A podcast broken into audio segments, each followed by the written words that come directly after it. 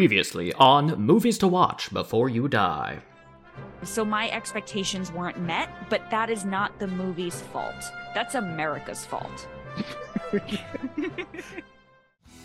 Would my future children have to see this movie someday? No. I like I said, I wouldn't turn it off if it were coming on TV. So that's where I stand. I'm sorry that we disagree. Uh, maybe next week. I, I mean, I don't really trust the Vatican for a great sense of humor, but okay. Well, you know what? I don't really trust you for a great sense of humor anymore. so how about that? I don't think that uh, it changed my life. I don't think it's a movie that you have to watch before you die, and um, I think my, my life is no better off now.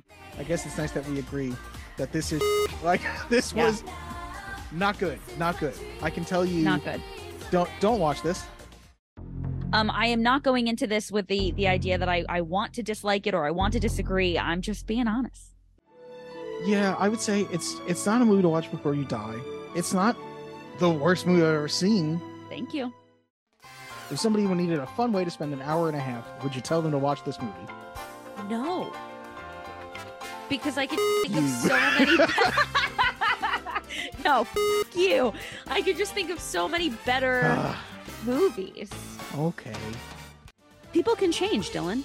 Yeah, you sound desperate right now. really love this movie, and I'm gonna be so angry if you don't love it. oh, I I liked it. I liked it, and I'm like. I hate so you. hesitant. I can't. I can't, Cap. I'm sorry. Oh my god. Will Dylan and Gab ever be able to positively agree on a film? Will they ever find a movie to watch before we die? Tune in now to find out on this week's episode of the podcast. This voice message is brought to you by me, Keen Machine. Keep it keen.